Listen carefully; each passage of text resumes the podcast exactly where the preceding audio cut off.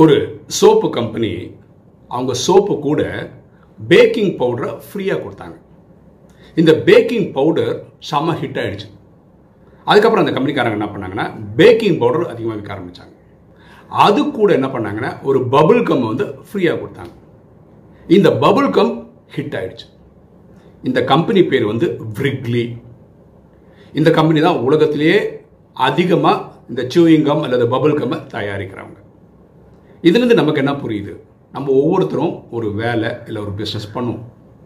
அது கிளிக் ஆகலை அப்படின்னு நினச்சிக்கோங்களேன். அதையே வச்சுட்டு போராடணும்னு அவசியம் இல்லை. வேறு ஏதாவது புதுசாக ட்ரை பண்ணலாம். சும்மா இருக்கிறது தான் தப்பு. புது புது முயற்சி எடுக்கிறது எப்பவுமே நல்லது. எண்ணம் போல் வாழ்வு.